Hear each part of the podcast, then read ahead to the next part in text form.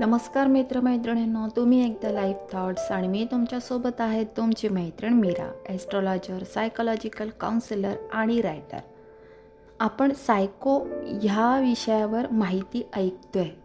सायको म्हणजे काय?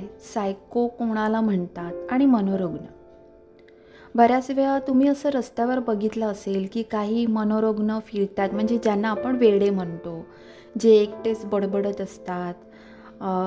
स्वतःशीच किंवा एखाद्या भिंतीशी किंवा एखाद्या वस्तूशी असे बोलत असतात. आणि आपण मग त्यांच्याकडे वेडे ह्या नजरेने बघतो. पण ही जी वेडी लोकं असतात ही वेडी का होतात? हे मनोरुग्ण का होतात?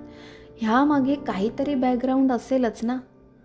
पण बरेचसे लोक ते समजून घ्यायचा प्रयत्न नाही करत. मनोरुग्ण ज्याची मानसिकता व्यवस्थित नाही तो जो मेंटली डिस्टर्ब आहे तो.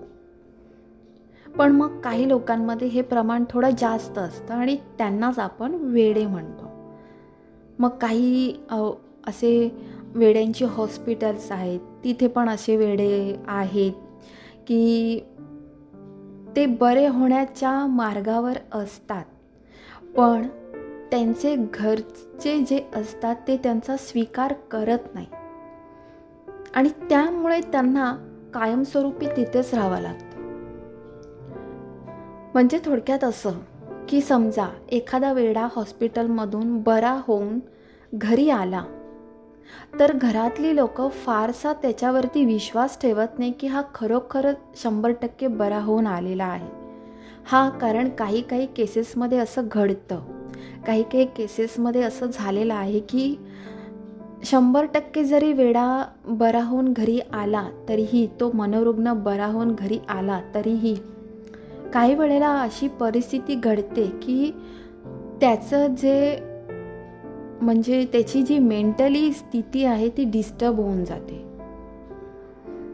त्याचा त्याच्यावरती कंट्रोल राहत नाही. आणि ते दुसऱ्यांसाठी नुकसानदायी असतं आणि त्याच्या स्वतःसाठीही. पण याचा अर्थ असा नाही आहे की तुम्ही मनोरुग्णांकडे वाईट नजरेने किंवा एक तुच्छतेच्या नजरेने बघाल. काही असे वयोवृद्धही आहेत जे मनोरुग्ण झाले आहेत मग अशांना खरं तर मायेची आणि प्रेमाची गरज असते. ठीक आहे कधी कधी अशी परिस्थिती असते की त्यांना आपण घरामध्ये नाही ठेवू शकत. मग त्यांना एखाद्या मनोरुग्ण जिथे मनोरुग्णांची देखभाल केली जाते अशा ठिकाणी ठेवलं जातं किंवा मग एखाद्या आश्रमात ठेवलं जातं. पण ॲटलिस्ट तिथे जाऊन त्यांची चौकशी तरी करा. जर तुम्ही तिथेच त्यांना सोडून दिलं आहे त्यांची काही चौकशीच करत नाही आहे तर ते पूर्णपणे चुकीचं आहे. चुकीचं यासाठी आहे. कारण की अशाने ती जी व्यक्ती आहे ना जी मनोरुग्ण आहे ती कधीच बरी नाही होणार. कारण की त्यांना आपल्या माणसांची जास्त ओढ असते. आणि एक लक्षात घ्या मनोरुग्ण हे काही असेच उठसूट मनोरुग्ण होत नाही. त्यामागे काही घटना घडलेल्या असतात. काही तशी परिस्थिती झालेली असते की जेणेकरून तो व्यक्ती मनोरुग्ण होतो. पण जर योग्य वेळी त्या व्यक्तीवर उपचार केले गेले तर मग ते त्याच्यातून बाहेरही येऊ शकतात. पण त्याच्यासाठी योग्य वेळी त्यांच्यावरती उपचार करणं गरजेचं आहे. जर तिकडे दुर्लक्ष केलं गेलं तर मात्र मग ती परिस्थिती हाताबाहेर जाते. आणि मग पुढे त्याच्या खूप वेगवेगळ्या स्टेप्स आहेत. त्या निर्माण होतात. एका मनोरुग्णामध्ये. हे झालं मनोरुग्णाबद्दल.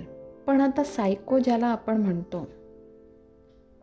जसं मी आधीच्या भागातही सांगितलं आहे की सायको हा व्यक्ती काही जन्मतच जन्माला येत नाही.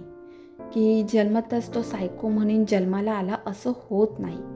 त्याच्या बालपणात असं काही घडलं जातं त्याच्यासोबत की ती परिस्थिती तो पूर्णपणे आत्मसात करून घेतो स्वतःमध्ये उतरवून घेतो आणि तेच त्याच्या डोक्यामध्ये कायमस्वरूपी बसलेलं असतं. त्याच्यामुळे ह्या सगळ्या एक गोष्टींचा आढावा घेतला तर ह्यावर एकच उपाय आहे की योग्य वेळी त्या व्यक्तींकडे लक्ष देणं. त्यांच्यावर उपचार करणं त्यांची मनस्थिती समजून घेणं. ते असे का वागतायत का बोलतायत हे समजून घेणं जास्त महत्त्वाचं आहे.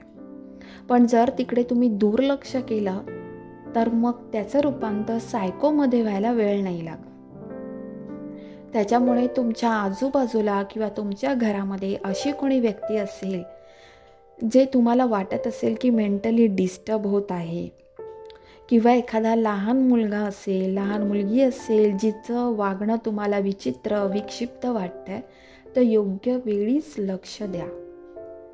आणि उपचार करायला सुरुवात करा. उपचार करायचा याचा अर्थ असा नाही की त्यांना मेडिसिन्स द्यायच्यात अजिबात नाही. काउन्सलिंग हा सगळ्यात चांगला उपाय आहे. काउन्सलिंग करा त्यांचं.